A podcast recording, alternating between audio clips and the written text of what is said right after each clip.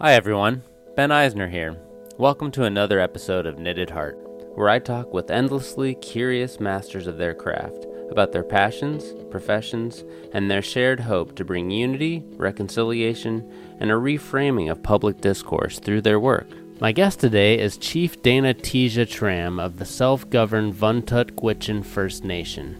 Located in the village of Old Crow in northern Yukon, Canada, Chief Dana blew my mind with his wealth of indigenous wisdom gained from an intimate fidelity with the land as teacher. So I now give you my heart-lifting discussion with Vuntut Gwich'in Chief Dana Tizya-Tramm. Great to see you. You as well. Would you mind painting a picture for me, a day in the life of what Old Crow is? So my father, who has been going to Old Crow since the eighties. Uh, he's from Germany, but I like the way that he put it. He said, the first thing that you do when you get off the plane to, in Old Crow, our village, is you take your watch off mm. because you no longer need it anymore. Old Crow, or Teach It, is a small community. It's a village of two hundred fifty people tucked away between the Crow Mountain and the confluence of where the Crow River meets the Porcupine River on a small little area of land, eighty miles north of the Arctic Circle and sixty miles east of the Alaska border. With no highways or road contact, it is the only fly-in remote village in the Yukon Territory, and we are the most northwest settlement in Canada. The village got its name from Chief Crow May I Walk. We had traditionally been residing in an area called Rampart House, which we ha- were forced to move from when Alaska was purchased. So we were basically pushed out of our village, and we were suffering uh, from, from waves of tuberculosis at that time. And Chief Crow May I Walk, it was his fishing camp. And he told everyone, come, come to my camp. The caribou cross the river. There are moose all over. The salmon come right here. And so a lot of people moved over there. So what you'll see, if you go up the Crow Mountain, you can see for fifty miles. And you will see a huge expanse of land stretching over like land like a snake, moving in between the lakes and a huge ridge of mountains. Mm. You can see the... the uh, the British Mountains to your north, and as well as out to the east, uh, you see the whole mountain ranges stretching right around. Wow. So it is an ancient land at the bottom of an ancient, ancient lake bed.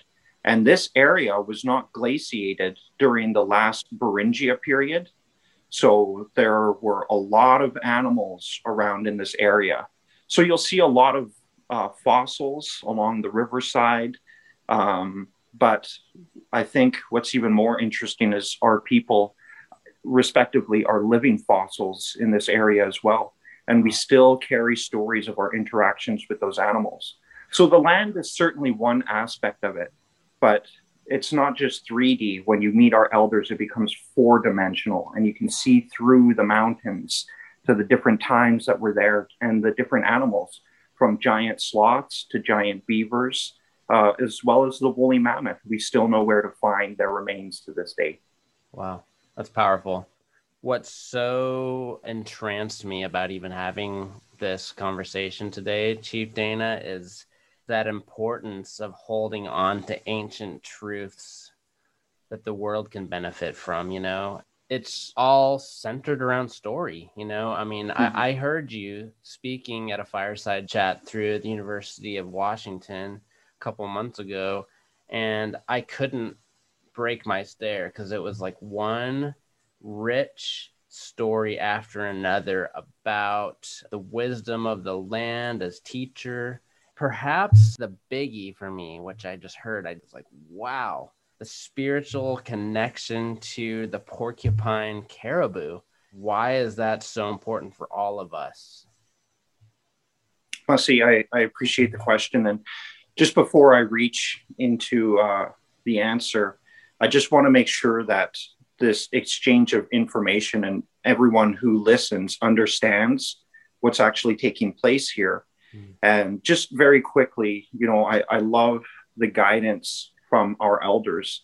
And one thing that really made me think is our elders spoke about the future quite a bit, mm. but it was, I guess you could call it prophecy, but it's more science-based because they could look at the invisible relationships that everything represented from plants to animals. And so they looked at what affected those relationships so they could see how they could position themselves and maneuver themselves to capitalize on a way that strengthened the plants and the animals around them as well.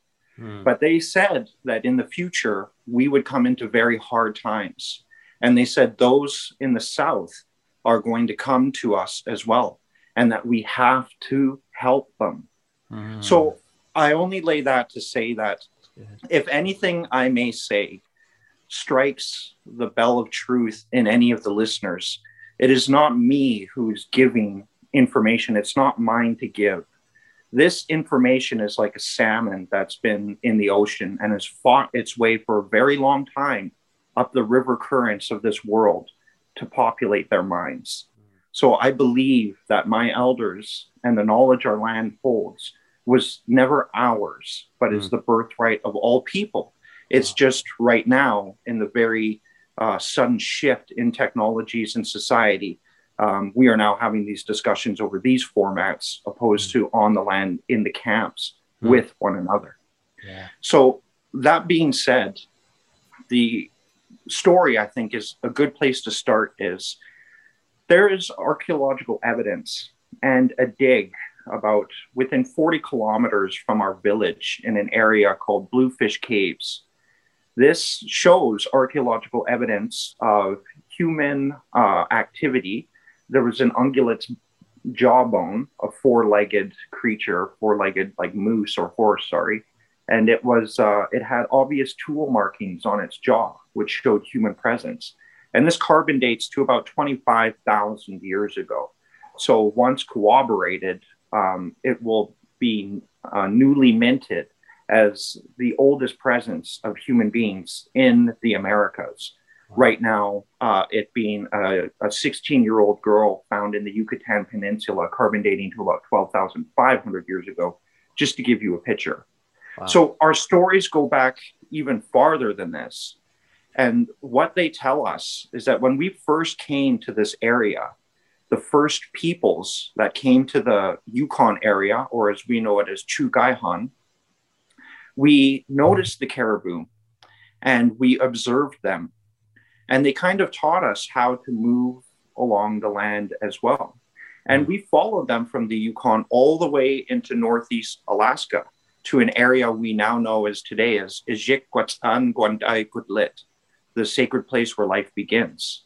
Contrasted very much by modern day society where the Alaska National Interest Lands Conservation Act, Section ten oh two, designates this area, as we know it as Iizhik Gwats'an Gwandaii Goodlit. They designated it as the ten oh two lands, um, which has to do with um, possible development and seismic activity. So right off the bat, two very contrasted ways of quantifying these areas. But what we had observed is when they went into this area, which was their calving grounds, we saw the importance of their cycle.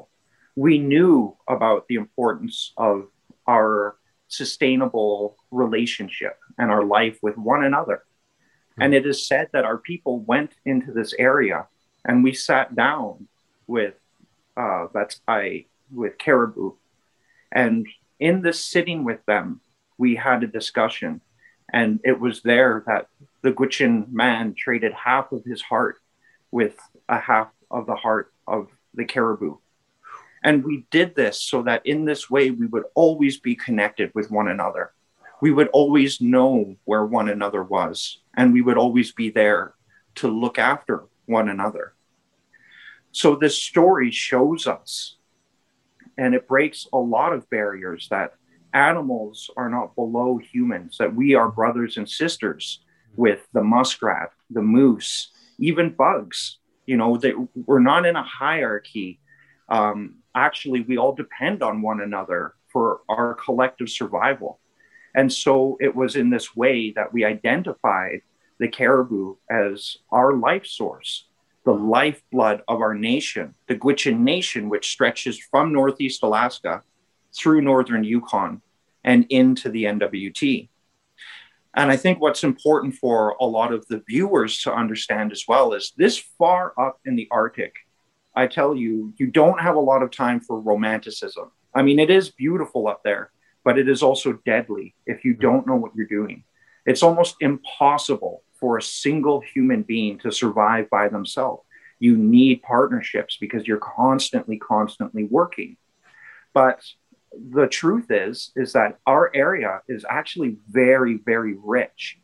This area in the Yukon, we have uh, the only migratory moose species in the world that I know of that migrate from Alaska in, back into the Yukon.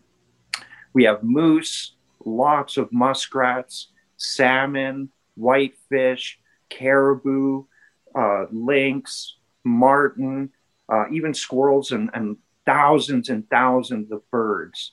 So it's actually very nutrient rich, but it's not easy. It's not like living on the coastline where most human settlements were, where you could grab tacit mussels and, you know, mm. those kinds of proteins. So it's, it's a wonderfully rich area, but you have to work hard and work smart to get in front of those nutrients and those proteins.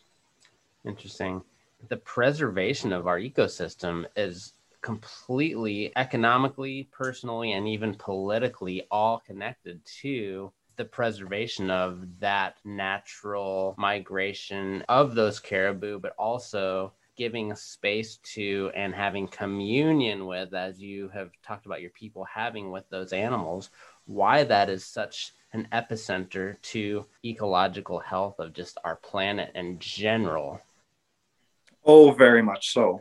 Would you like Would you like me to give some examples of it? Absolutely, yes. Well, um, I will use both science and as well as our traditional knowledge. But if we look over into science, um, we've really gone through a very large uh, change in uh, modern colonial society. This really started with the forefathers of what they call mechanized philosophy, with Galileo, Uh, Descartes, uh, even Sir Isaac Newton. And if you look at these individuals, they were very religious. Hmm. But when it came to the crafting their works, they very much and intentionally so wanted to separate the mechanics of the world from mysticism. And people, some people say that uh, this mechanized philosophy, there are some quotes where they actually went to destroy the mystic. And they were from very spiritual times, right? So this is kind of a movement uh, away from this, a, a kind of opposition or a form of growth or transcendence. But where this is really common and why I bring it up now is because today we work with these ideas of objectivity and empiricism. Um, and empiricism is basically if two uh, individuals can go through an experiment and come to the same uh, output, if they have the same result, then basically that's empirical truth, right?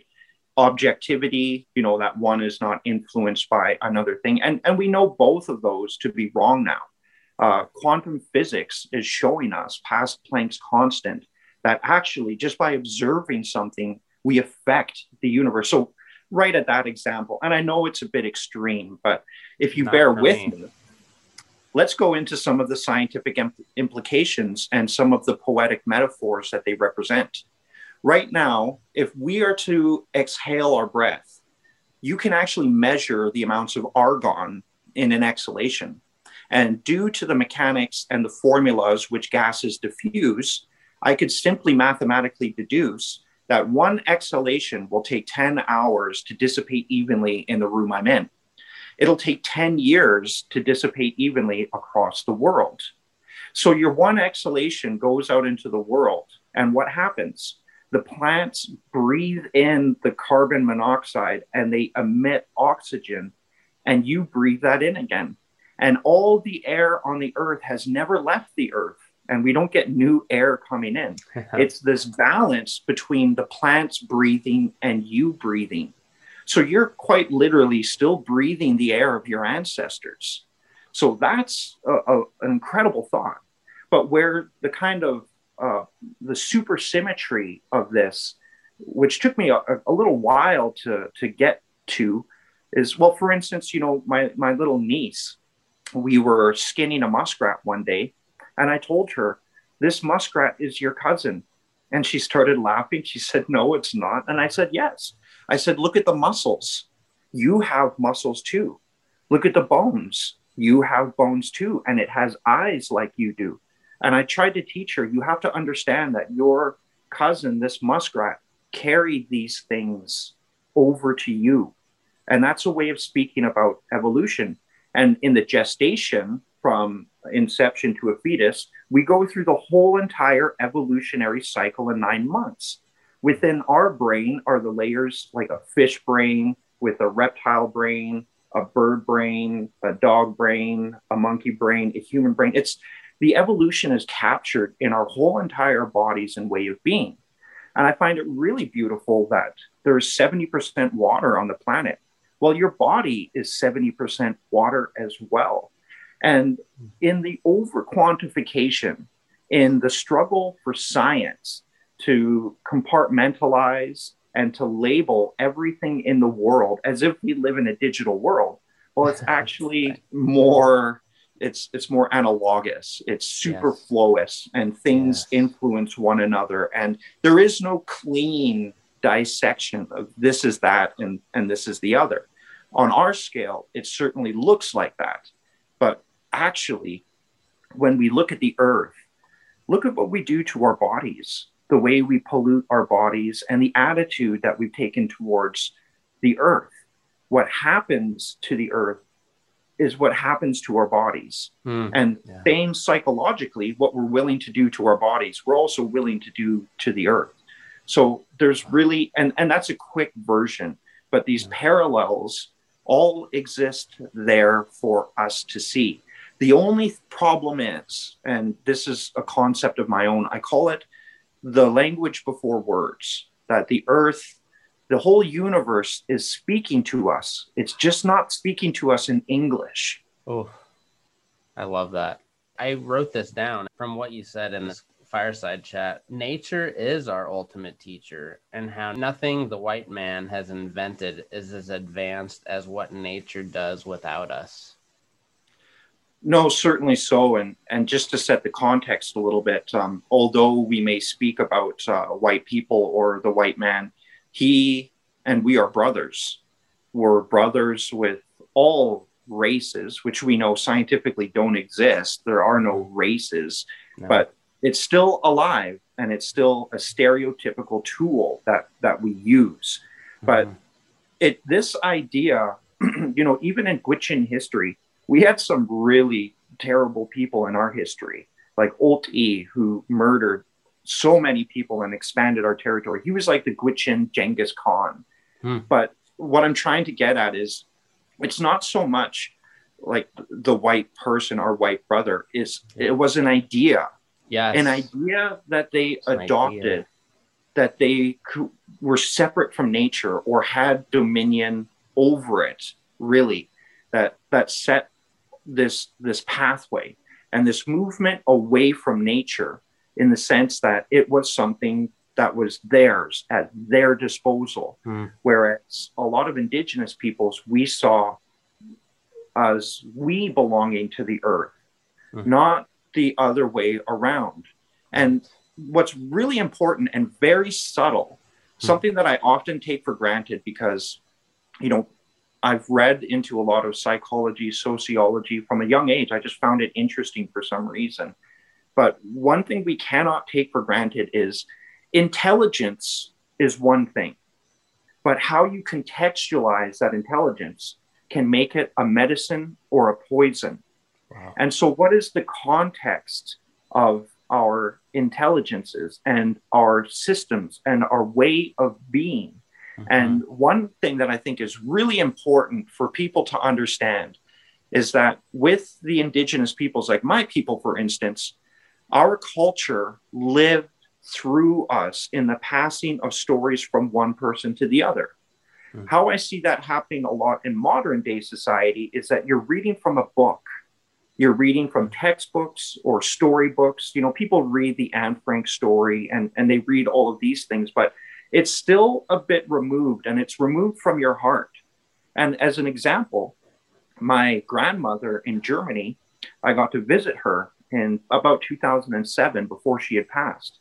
And me and my grandmother, uh, she was in her eighties. We sat down and had a beer together one afternoon in Germany. And she began to tell me about surviving the war, World War Two. And she told me about when the British bombed Lübeck.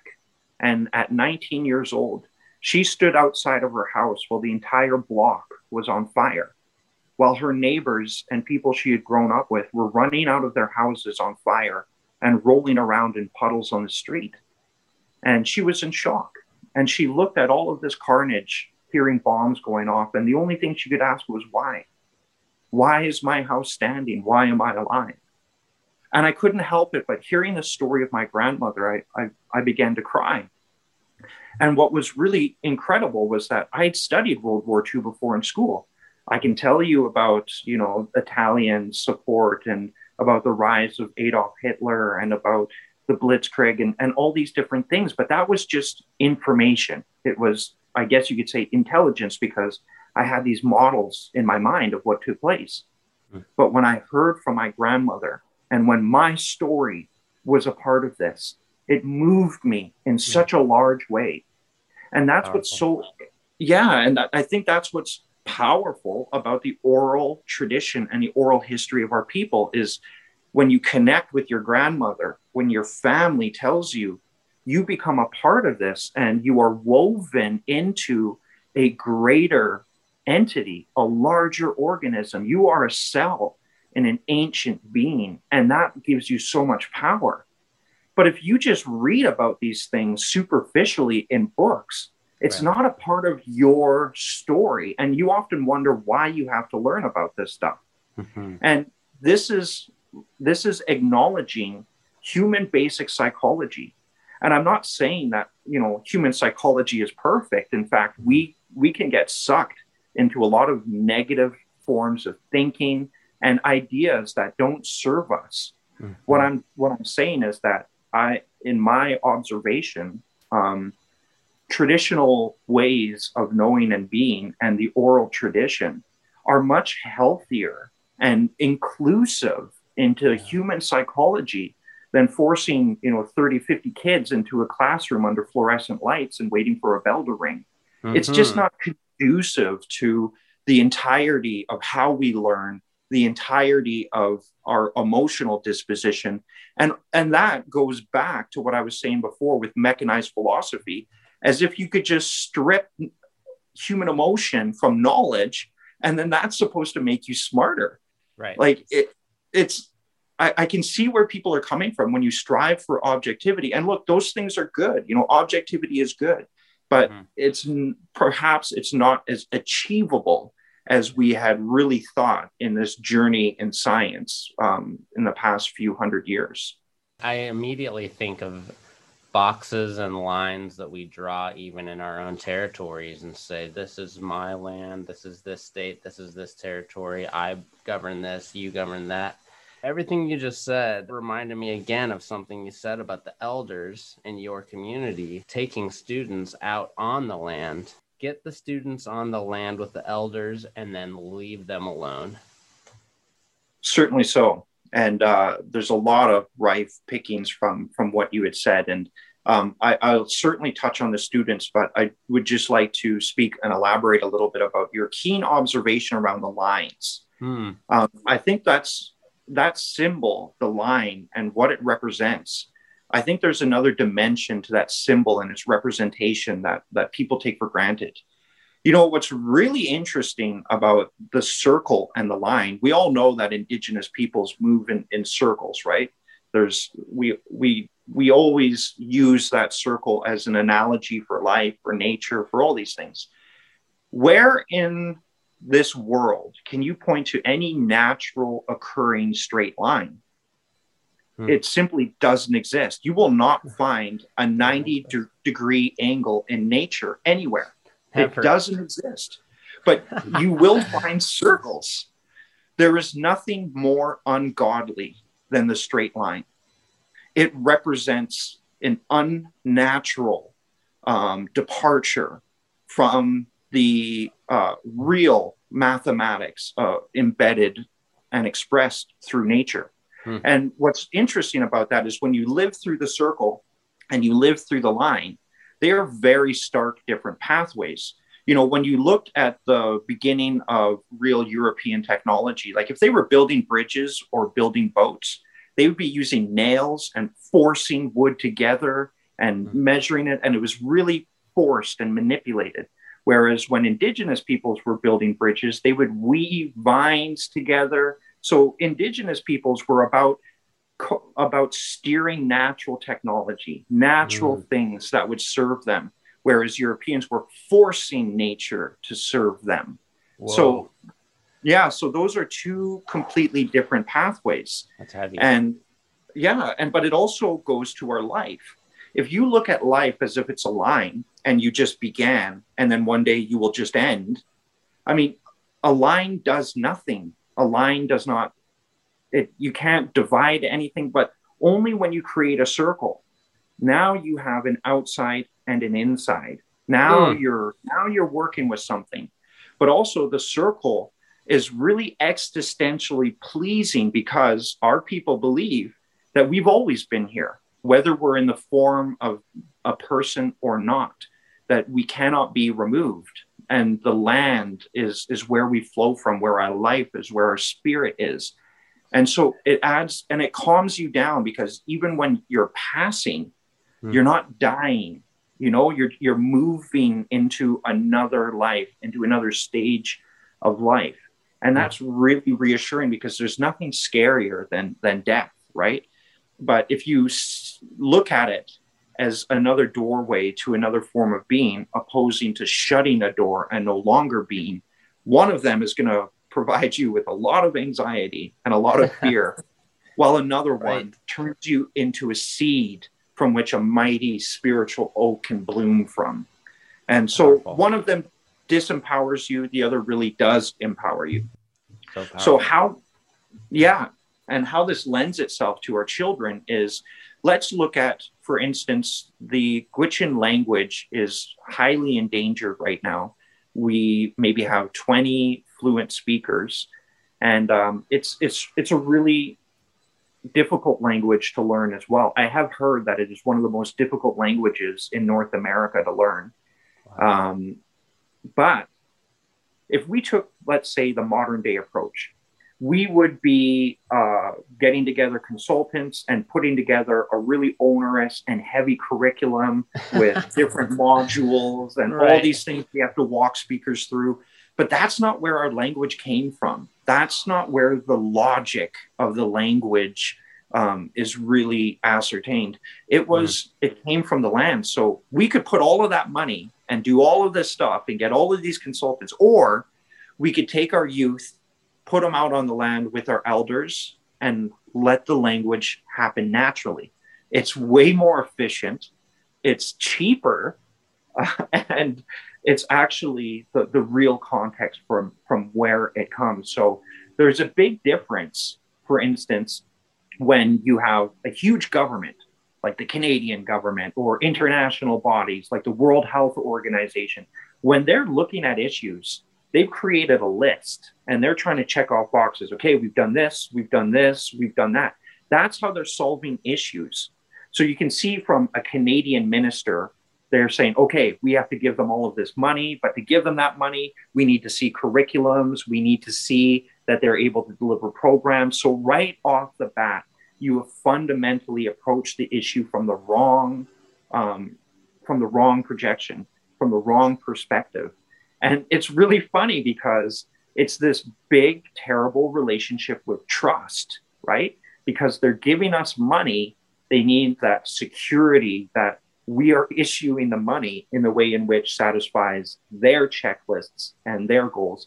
And funny enough, ultimately, and well, sad in the in the end of the day, that's what's going to kill our opportunities uh, for the language to really thrive. So, so really a lot of indigenous peoples and myself, I'm painfully aware of the how diametrically opposed our systems seem to be.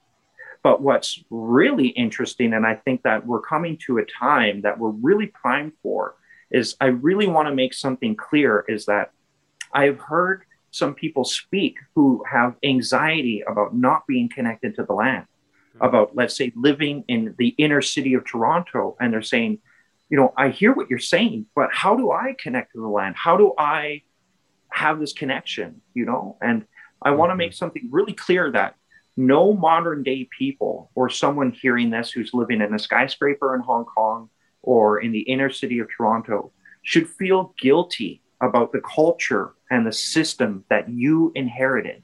Because if change is going to happen, it's best to get into the heart of this mm. matter and change it from the inside out. We need you as our partners. And again, the knowledge that I speak of is not mine to capitalize on. It's it's your birthright as well.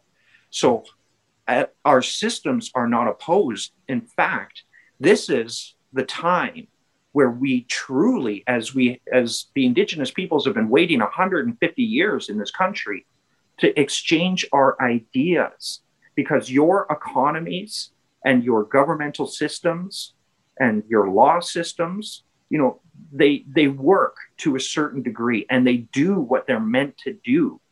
It's just that they need to be, their tools is what I'm saying. And I really see that Indigenous values and principles can help inform those tools. For instance, if we want to make meaningful progress on climate change, get Indigenous peoples at your legislative tables, at your economic tables, and our ideas will help steer the country's systems towards that balance with the land, because we already have it. We have it in our communities. And the incredible things that we're doing with education, that we're doing with money, you you should see um, these Indigenous hotbeds, or as my friend calls it, a petri dish of experiments that we're, ah. we're doing with modern day systems. And hopefully all Canadians and peoples can benefit from it. But I guess at the end of the day, what I'm really trying to say is that we're not, our ideas are not opposed to one another. We just haven't found the right table to make that mixture a reality, because Indigenous peoples in this country have been trying to affect the culture for centuries. But we have only been provided negotiation tables in courtrooms.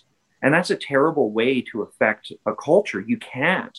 And when we're only five percent of the population of Canada, you know, we're not an election winner either. Um, so we're put in a very difficult um, position. But um, nothing is more galvanizing than being thwarted or affronted by an enemy, you know, that, that brings people together. And we need to look at climate change. You know, if, if, for instance, if this was a Hollywood movie, this would be the time in the movie where there's a montage and everyone starts working together and, hey, we found these partnerships and, you know, we're going to overcome everything. And it, yeah. it warrants it. So really, our question that lies before all of us right now is, are we going to be realistic about the issues that face us? And are we going to approach these issues with from a, a place of power, a place mm. of empowerment, that we can do this, that we will do this? And and from there, we find our synergies together. As you say, a textbook or reading an article is one thing, but then actually living, breathing in the air and experiencing the effects that your people are facing with the terminal illness that is climate change. I mean, you even spoke about in that fireside chat that you've never met any Indigenous peoples that have ever been denying of climate change. Quite simply because Indigenous peoples believe in um, really staying close to the bosom of the land. Hmm. We find our, the breadth of our life and those, so so what is it that makes us, fills us with power as humans? You know, That's we like to feel powerful and and love, and we find that in being on the land, the labor and working so hard to hunt, uh, to capture the geese or the ducks and, and hunt the moose. And then we work with that meat, and that meat represents feeding our families, giving to elders. And so it's this huge relationship, right? And so being a part of all of that, it's not easy, you know, and sometimes it's, it's not fun, but it's so incredibly rewarding. So when you're out on the land and you keep doing that throughout your life, but not just your life, you're doing it with an elder as well, who is out there their whole life. And they tell you about what they've seen and how things have changed. And then you're starting to make observations, and you're starting to see that the weather is really all over the place. That last year we had a huge, huge snow dump. And this year there's no snow at all. And now the rivers are starting to become unstable. Um, people on skidoos are starting to go through the ice in times where the ice should be thick and it should be safe to travel. So you start seeing all these changes, and they're multiplying and they're getting stronger. They are undeniable. And so Indigenous peoples living with the land as very porous in their experiences are seeing all of these changes. And then you just add that layer of their grandparents. It's incredible. You know, some of our elders were talking about climate change in nineteen eighty-five. They were saying that there's incredible changes coming, and uh, from what they're seeing already, and that these are going to be accelerating. I mean, and this is coming from a quote unquote bush Indian, you know, without, without high school or university courses. Our people saw this coming a long time ago. By spending time with the land. And seeing and observing and feeling these changes, yes. At the beginning, even of our conversation, as you said, you desire to help. You desire for us to come to the center, like you said in that Hollywood movie. Like, we're all coming to the center of the table. We're going, okay, what are we going to do now? It just seems like this onerous, unreachable task. And I feel like we're just falling, we're falling, we're falling, and we don't know when we're going to land, but it's going to hurt. You know what I'm saying? Yeah. No, I, I really appreciate that, that question. And Um, you know, one of my elders told me, I was going through a very difficult time, and the elder told me, he said, don't give up. He said, when you're out on that land right now, it's like you're snowshoeing up mountain. You can't give up. You can't turn around. You have to keep going. And he said, if you give up now, you're going to, you're going to start giving up in the future. You have to keep going. There are points and stories among my people of starvation. You wouldn't believe the feats that some of our people accomplished in feeding one another, and when we were in, in a real tough position. But the other side of that is, is in sociology, they say that there is no way to quantify as even what happens in one day in an entire city. There's just mm. too much variables. There's too much variation. Um, the intent to chart something like that is, is impossible. And really what I want to get to as well is that what is the empowerment of people? And I think that's a lot of what our conversation has been hinging around. Um, are people empowered? And just quickly, I don't think that modern day society is really built to empower people. For instance, your only connection to power is A, through your wallet, through what kind of vehicle you drive, what job you have, what kind of schooling you took. And those are all external things. They're, they're things that you pursue. It's not a part of who you are or your identity. You're not yeah. rewarded for those things. It's yeah. all external things that you're chasing. So you're constantly questioning yourself, what is my worth? Oh, well, if I can get this university degree, then everybody will see that I am useful, that I do have value, and I'll know and I'll prove it to myself, right? But those externalities and those pursuit of them are inherently disempowering. So, you know, here's another quick example. When I went to COP twenty-five over the International Climate Change Conference around the operationalization or the implementation of the Paris Accord, I got extremely heartbroken and became despondent and dejected when I saw what was taking place.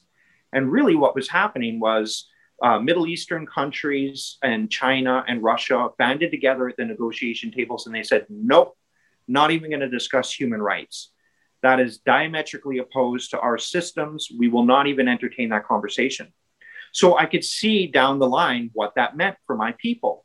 If human rights are not part of the Paris Accord, then we really don't have a lot of leverage in, in climate change. And then I'm already seeing it. And so all this stuff piled up on me. And this whole entire negotiation just became a show. It was a stage. And I may have had a front seat, but it became a rude circus. And I it broke my heart. But luckily enough, the next day I bounced back by realizing I, as an individual, am not going to give an international negotiator my power to decide upon the future of my people for me. My people will do this together. Every yes. neighborhood should be having their own COP twenty-five. Every municipality should be having their own COP twenty-five. Everyone should be doing their own part. The people have all the power. If every single person went to the bank today and withdrew their money, the entire economic system would collapse. If every single person did not believe in a law and a jury would not rule on it, that, that law would have to be removed. If nobody voted, the political system, or if the, all the people voted for, you know, a person. What I'm trying to say here is that the people have all the power in the world, but do they know that? And so here's the other side. When you leave on a journey, like, you know, I, I took off and I lived out in the bush for about a month uh, a few years ago. And, you know, you can't be one hundred percent that you're going to make it. You know, your skidoo might break down. All these different things might happen. Uh, you get really hurt out there. So, you know, you, you can mitigate those things. But what I'm trying to say is that you have your best intentions and you just move, because that's what life dictates. It's not safe, but you have to do this travel. You have to make these movements. So all of this to say, we have a destination we have to get to. And I completely hear you. Are we going to make it? Well, we have no other choice. And now is the time where we bank on this energy, because at the end of the day, I'll tell you one way that I put it. Um, in speaking with some of our people, I tell them, look, we have to work now to develop the tools that that future generation needs, because the children in our community today, they are going to be making very important decisions. And the decisions are only going to get heavier and heavier as time goes by. And I told them, we cannot make those decisions for them. We have to provide them the best tools and information we can and have faith that they'll make those good decisions. So just imagine right now what a sixteen-year-old kid feels when they wake up every day and they understand the totality of climate change.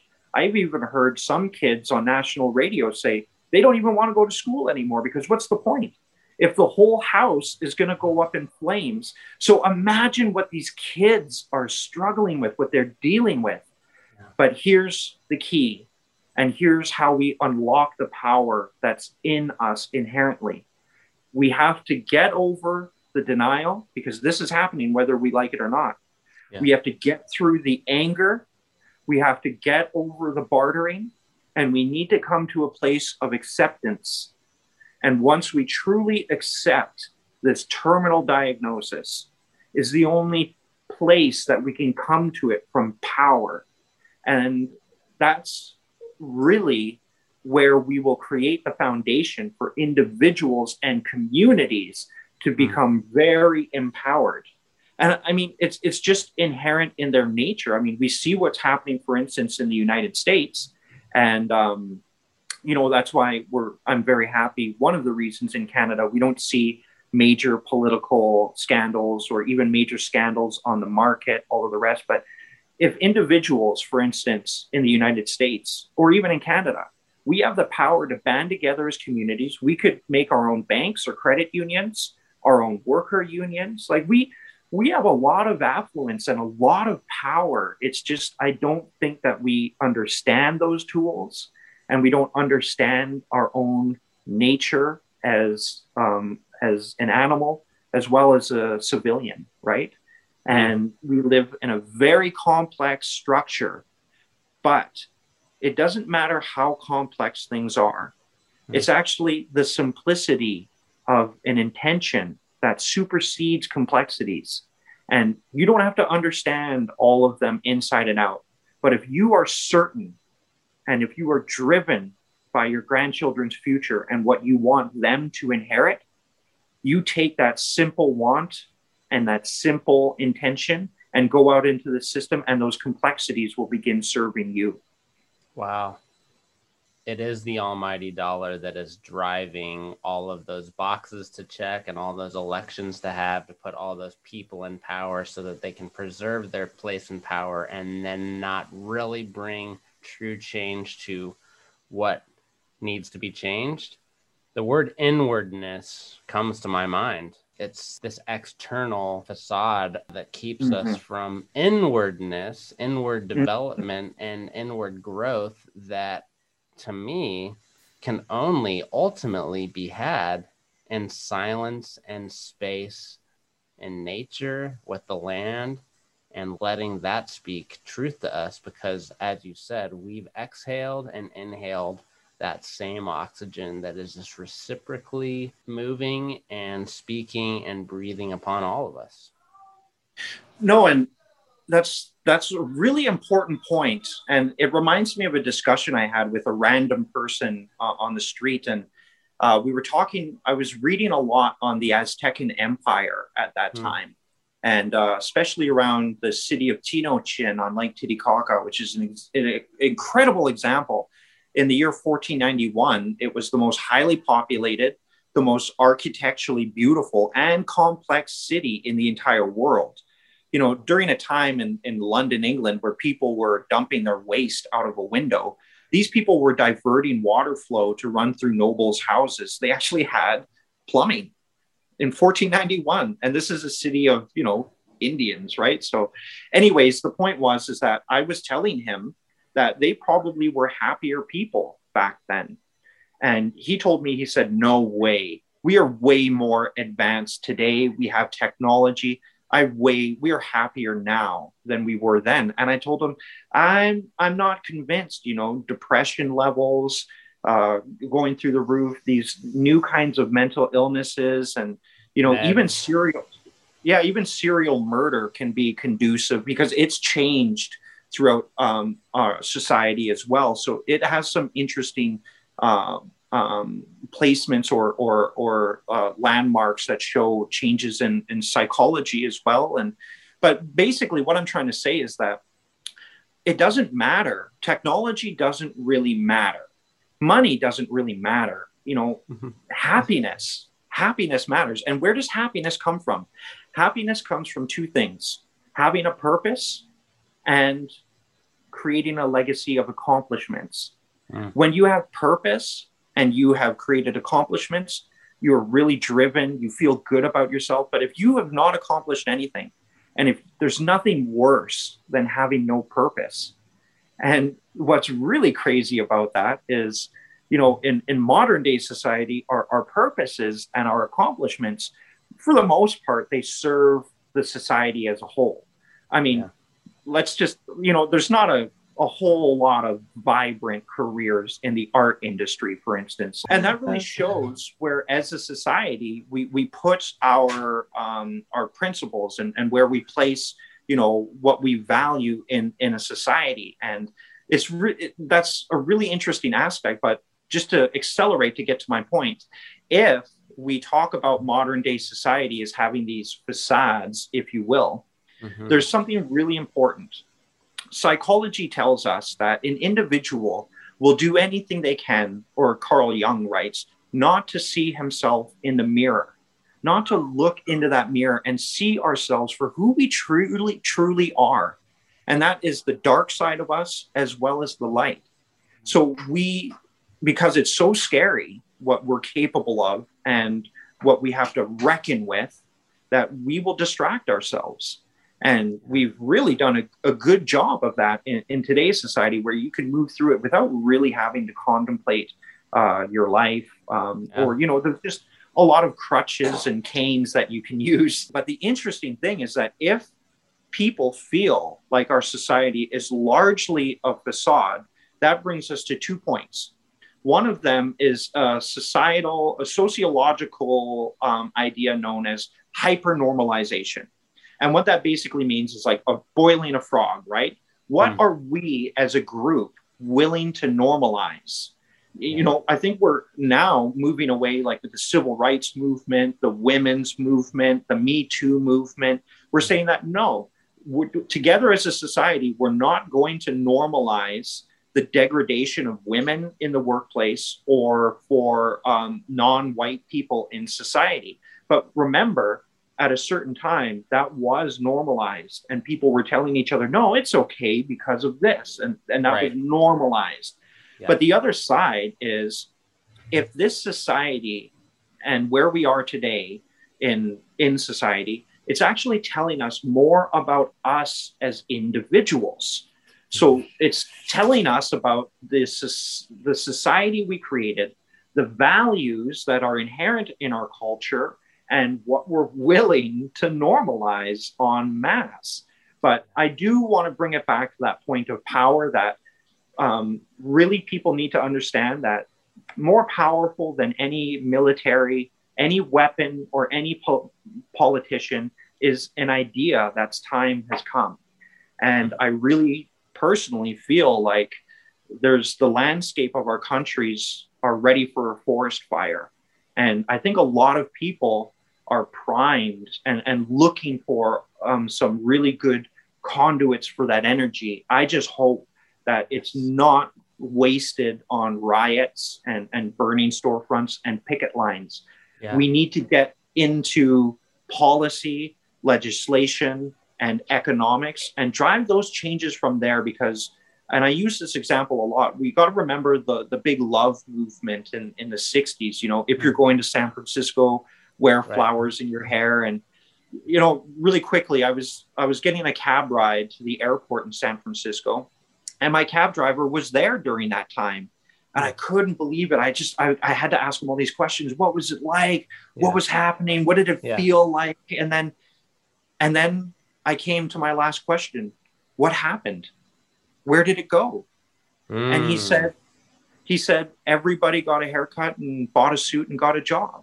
And we have to remember that these people, there was a huge movement across the country and they were going to change the world with their love, but nothing happened after it. And the reason why is because, unbeknownst to these young people, it was very self-indulgent. They moved away from society and they explored all of this wonderful art and music. And it was just playing jazz with life and questioning society. But they never brought anything back for academia. They never brought any consideration back for the policymakers. We got a lot of good music out of it, but mm-hmm. there wasn't a big change in politics, legislation, and economics. And wow. that's... we cannot afford that same mistake now. And we have to get into these things and humanize them again. Oh, so good. Do you have some sort of Vuntut Gwich'in wisdom story or blessing or just something that you would love to share and bring us to a resolution to, to move forward and really ponder that change and inwardness that we all have the power to act upon? Yeah. Um, and there's so many, it, it's hard to choose from, but I'll, I'll give you two, which kind of Perfect. surmises our discussion. Um, I was, I was on a boat and I was going upriver with uh, the late Georgie Moses, who was an incredible elder who took me under his wing, and he'd always take me out on the land, and he taught me so, so much. And um, our people talk about a lot of different things. They talk about far into the future, far into the past. And they actually talk about, um, I guess you could call it magic, if you will. Um, so there's, there's just a lot of things that pull you into a lot of these stories. And some of them are just stories, right? Like yeah. they are just stories to teach yeah. lessons. But so there's a lot of different layers, but what I really love is about the elders and the stories is they'll only say it once. That's it. And That's it. yeah, so you really hang on their words. And actually, I've even heard other elders say this, that they've only truly understood what elders told them now that they're elders. It took them mm. their whole life to uh-huh. really contemplate these, these jewels of the mind, to extract the true beauty and values out of it. But, but I have two quick ones for you. So I'm on the river and I'm headed up the river with this elder, and we're passing this creek. And there was about a three-year-old moose standing in that creek watching us. And the elder just passed and saw that moose, and he made sure I saw it. So I looked at it and I saw the moose, but we didn't slow down. We weren't going to get it, even though it was the perfect age, right? Around three, three is a great year. The meat is really tender and it's good. Anyway, so we get to the camp and we're packing all the stuff out of the boat. And he said, "Did you see that moose standing in the creek?" And I looked at him, I said, "Yeah, I saw it." He said, "You know, that moose, it stand there my whole life," he said. And as I was bringing the stuff, I thought to myself right away, I was like, what's he talking about? That moose was only three years old. Couldn't have been standing in that creek his whole life. And what I began to unpack from that simple statement was that there was always a moose in that creek. And there's always been a moose there his entire life. Mm. And later on, he began to tell me there was an area uh, known as the Peel Watershed that the Yukon government of the day was trying to develop. And we're talking sixty-four thousand square kilometers of just pristine land. And they wanted to open it up to mining and all of this stuff. And um, anyways, he told me, he said, "You know, the people who are making these plans to develop it never even set foot out there. They don't know anything." Mm. And what he was really trying to say is that, look, that creek, if we leave that creek alone and we don't mine it, there will always be a moose there. And that means our family will always be fed. And you know what? With that moose, we don't have to depend on, you know, a, a beef farm in Alberta. We don't have to depend on refrigeration and trucking systems. We don't have to depend on someone who's going to put it on a, a shelf. It does it by itself. And if you just leave it alone, you'll have right. the cleanest, freshest, healthiest meat that you could possibly get for for free. And you just have to leave it alone. And that's what I really took from it. And so that we have to ask ourselves, as a modern day people in a modern day society, how many more creeks are we willing to lose? Because there's got to be a number. There's only so many creeks around the world. So when is enough? Because I haven't heard someone talk about that. You know, when when when are when have we reached our limit? When can we say, okay, we're done, right? You know, right. this is as far as we're going to go. That that's an important conversation we need to have. The second was uh, there was an elder, uh, Ellen Bruce, and she was speaking to her grandchildren, and she had told them this this uh, old old story among our people. But what I really wanted to show and exemplify in, in her words, to me, will echo in my bones for the rest of my life. After she had told her grandchildren this story, she told her grandchildren, she said, "My babies, I am so happy that I was able to share these stories with you today, because now that you know these stories, your ancestors can live through you." Our community as an Indigenous people is not just localized in two thousand twenty-one. There are people that are still alive in our community that died hundreds of years ago. They live through our conversations and they live through us. Our community is interchronological. It moves far into the future as we think about our grandchildren to come, and it moves far thousands, tens of thousands of years into the past. So when we juxtapose these Indigenous ways of knowing, these oral traditions, now we think of an individual who was born in a city, doesn't know two generations down the line from their family, doesn't know their trials and their tribulations, what they suffered, what their hopes and their dreams for them were. And what that does is it takes you away from some power, because I am literally my ancestors' dream. the voice that I'm speaking to you with is not my voice. It was the voice of my ancestors that they carried to me. And it is the voice of my grandchildren in the future. So I don't speak to you with my voice. This is not my voice. And that gives me a lot of power. And that's what a lot of people today are being robbed of. And mm-hmm. it's really, I guess, at the end of the day, those two stories exemplify connection.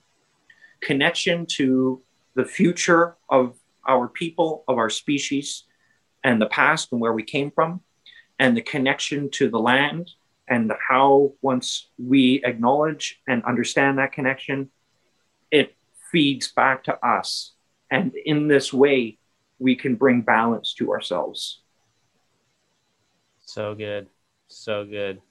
I honestly could talk to you forever about all of this. I could just keep going on and on and on. I mean, I've got plenty of questions, and in the same way you probably were in San Francisco. Oh yeah. And then what happened? You know, I, I definitely, I feel that way. Chief Dana, where can I send people, people who are invigorated, galvanized, inspired by anything that, that you've spoken today?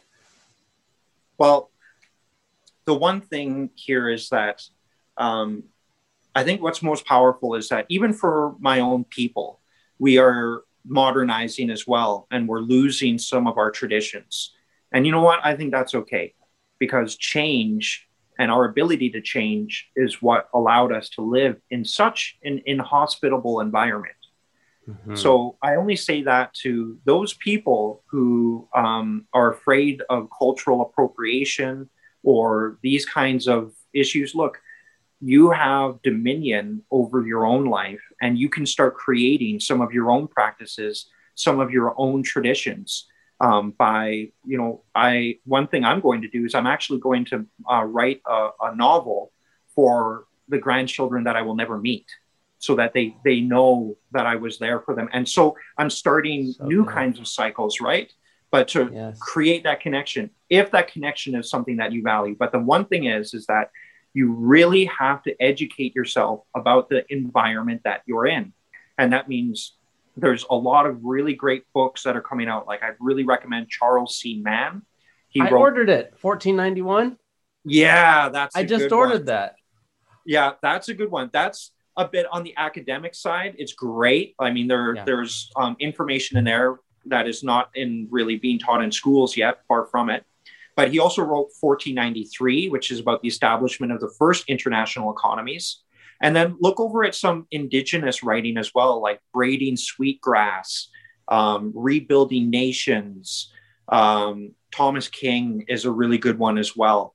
And just remember that right now, in this day and age, we have access to all forms of knowledge. Really, right now is a really auspicious time. This is about collecting as much information as you can to build yourself and empower mm. yourself. And even myself, as an Indigenous person, I am I am half German as well, but I was raised with my people. So, so I really, yeah, yeah, I, I really strongly identify with my Indigenous culture. But I've sat with Buddhist monks. Um, I've trained with Buddhist monks.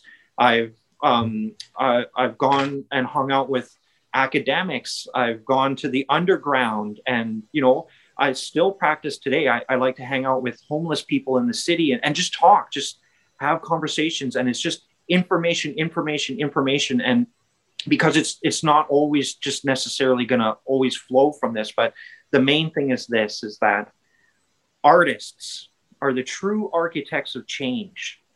Politicians are the last to recognize it. You need to feed the artist and the politician in yourself.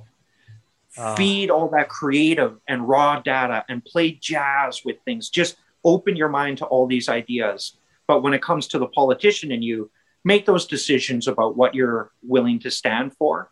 And um, the most important thing is self-empowerment, because we cannot predict the decisions that we are going to have to make. But we can empower ourselves with the information to help us in any decision we may come across. So to do that, we have to start asking questions, because It's not about the answer. You'll never really actually find the answer to any one question. It will lead you to more questions. And in that way, the question will become part of the answer in and of itself. And in this way and through this function, you will truly be um, in the seat of your mind and your heart, because that is the ultimate function of a human being, like back to when we were children, looking at the universe in awe and asking the simple questions. Keep doing that. Be that child, be that artist, be that politician, and wherever you're going to end up with that is, is truly where you need to be and where the world needs you to be. Because remember, the world really needs the strength of your heart. That heart mm. beating in your chest right now can change so much, and just feed it and let your heart feel that strength, because there's so much out there that will weaken it. It's, it's incredible. Oh, yeah. it, it's incredible. Really incredible. It yeah. Incredible.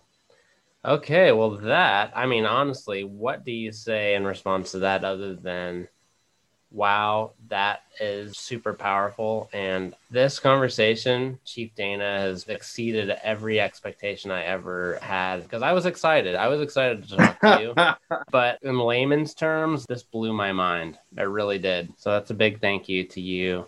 And I yeah. hope we speak again. Yeah, and always feel free to reach out in the future as well. Believe me, there's some subject I could go really deep into, money, into politics, into there's, you can really go down these catacombs. But um, really, I think the most beautiful thing is, is, and as I walked into this conversation, my one purpose is to share, and it's to mm. share information. And that's, that's it. I, I am not giving, because it's not mine to give. And for anyone who received this information, if it stoked the fires of your heart and your mind, this information was always yours. And it just uh. took a while to get to you. So ah. we got to keep sharing and keep empowering one another. Yes. Thanks for listening, everyone. If this spoke to you in a meaningful way, please share the love with anyone that comes to mind. For more information on the Vuntut Gwich'in First Nation of the North Yukon, visit v g f n dot c a. And a huge thanks to Nadine Fabi of the University of Washington, Seattle for the kind introduction. Also, you can visit my website, knitted heart dot com, to hear previous episodes, investigate further resources, and hear more about my ongoing work as a filmmaker. If you like what you hear, please leave a five-star review on Apple Podcasts and share with your friends. Peace to you until then, and bye-bye for now.